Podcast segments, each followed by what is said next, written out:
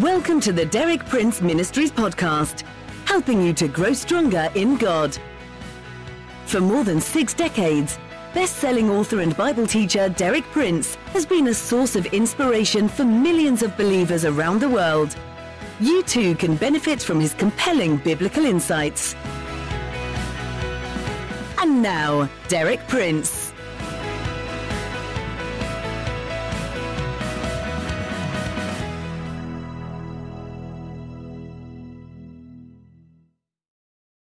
In my introductory talk yesterday, I established two main points. First, God has ordained that whenever we come before Him as His people, we shall always come not merely to receive from Him, but also to give to Him. I also discussed the various kinds of things that we can give to God. I pointed out that these include, but are by no means limited to, money and material possessions. On a higher level, Scripture speaks of various spiritual gifts or sacrifices that God asks us to give Him. Specifically, I mentioned three such spiritual gifts or sacrifices thanksgiving, praise, and worship. I pointed out that these three things are like the colors of the rainbow. They are distinct, but they blend into one another.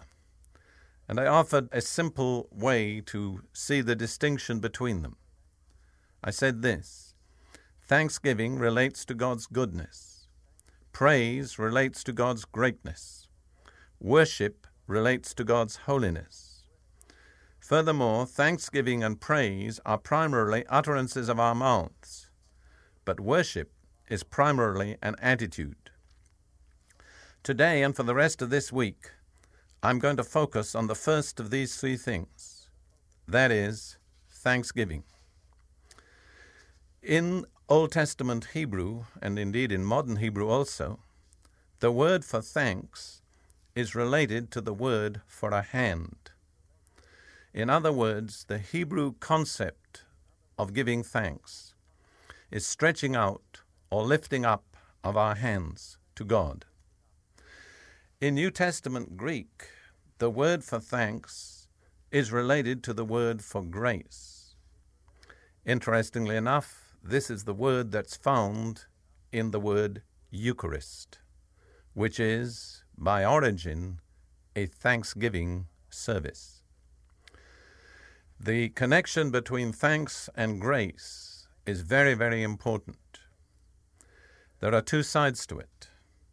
First of all, being thankful is a direct result of God's grace. When I was a missionary in East Africa some years ago, I was amazed to discover that in some African tribal languages there is no word for thank you.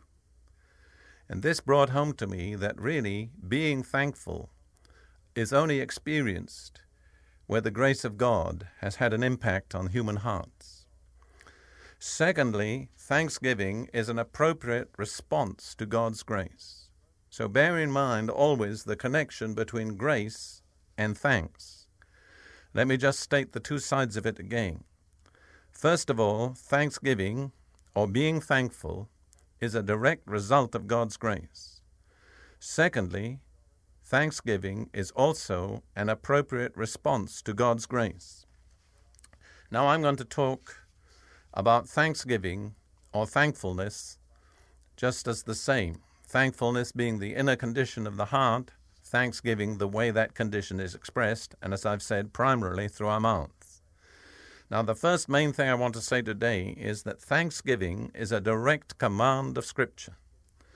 In Colossians 3 15 through 17, Paul says this And let the peace of Christ rule in your hearts to which indeed you are called in one body, and be thankful.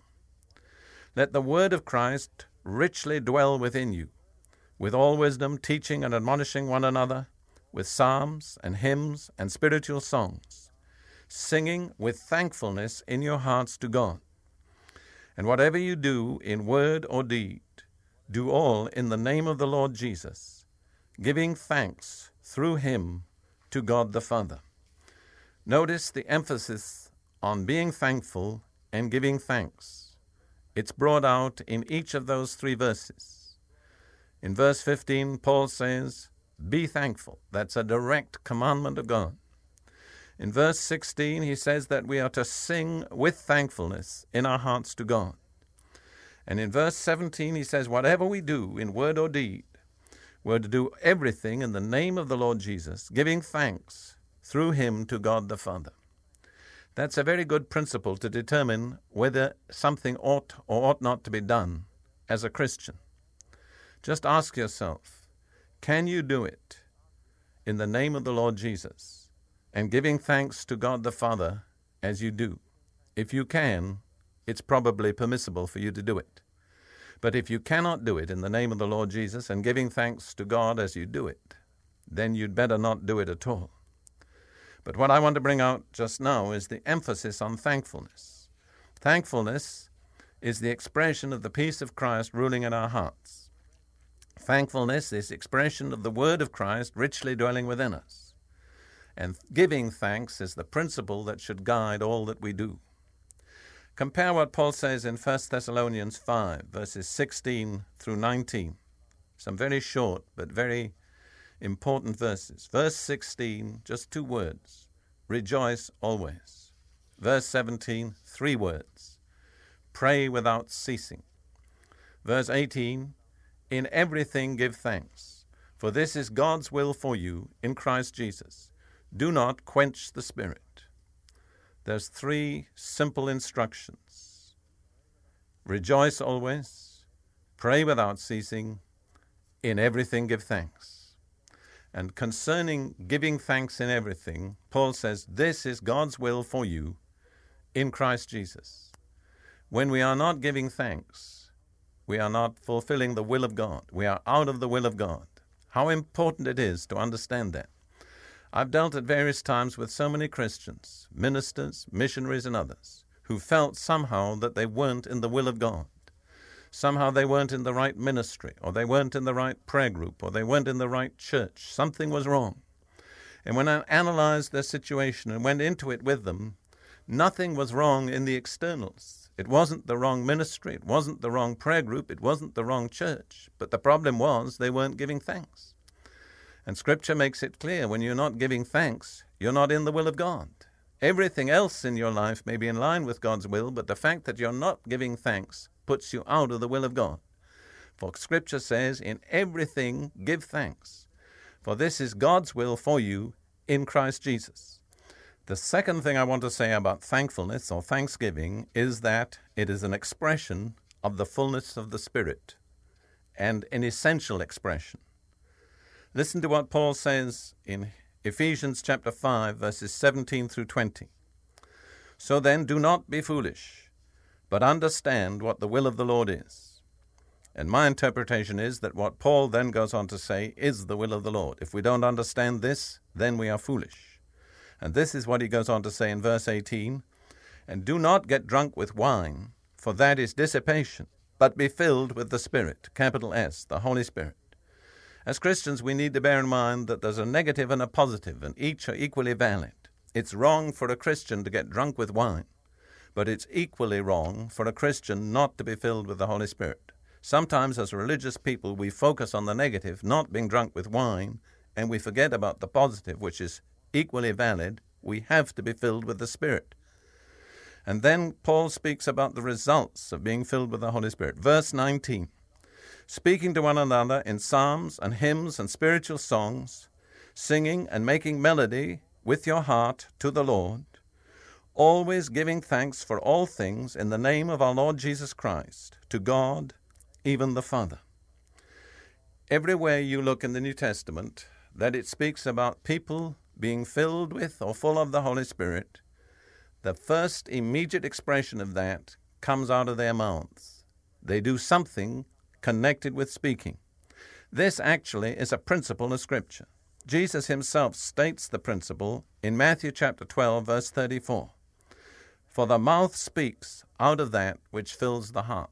When your heart is filled, it will overflow through the mouth. If your heart is filled with praise, with thankfulness, it will overflow through the heart. When you are filled with the Holy Spirit, there will be an overflow. It'll be through the mouth. You'll speak, you'll sing, and you'll give thanks. Notice that Paul says there, always giving thanks for all things. I was a logician by profession, and sometimes logic helps me to understand Scripture. When Paul says always giving thanks for all things, it seems to me that there's no time and no thing for which we are not to give thanks. And this is an expression of being filled with the Holy Spirit. Be filled with the Spirit, speaking in psalms, hymns, spiritual songs, singing and making melody, always giving thanks for all things. There are three marks of being filled with the Holy Spirit speaking, singing, giving thanks. Let me say this an unthankful person is not full of the Holy Spirit. Remember what Paul said in 1 Thessalonians 5 in everything give thanks, for this is God's will for you in Christ Jesus. Do not quench the Spirit. The moment we cease to give thanks, we are quenching the Holy Spirit.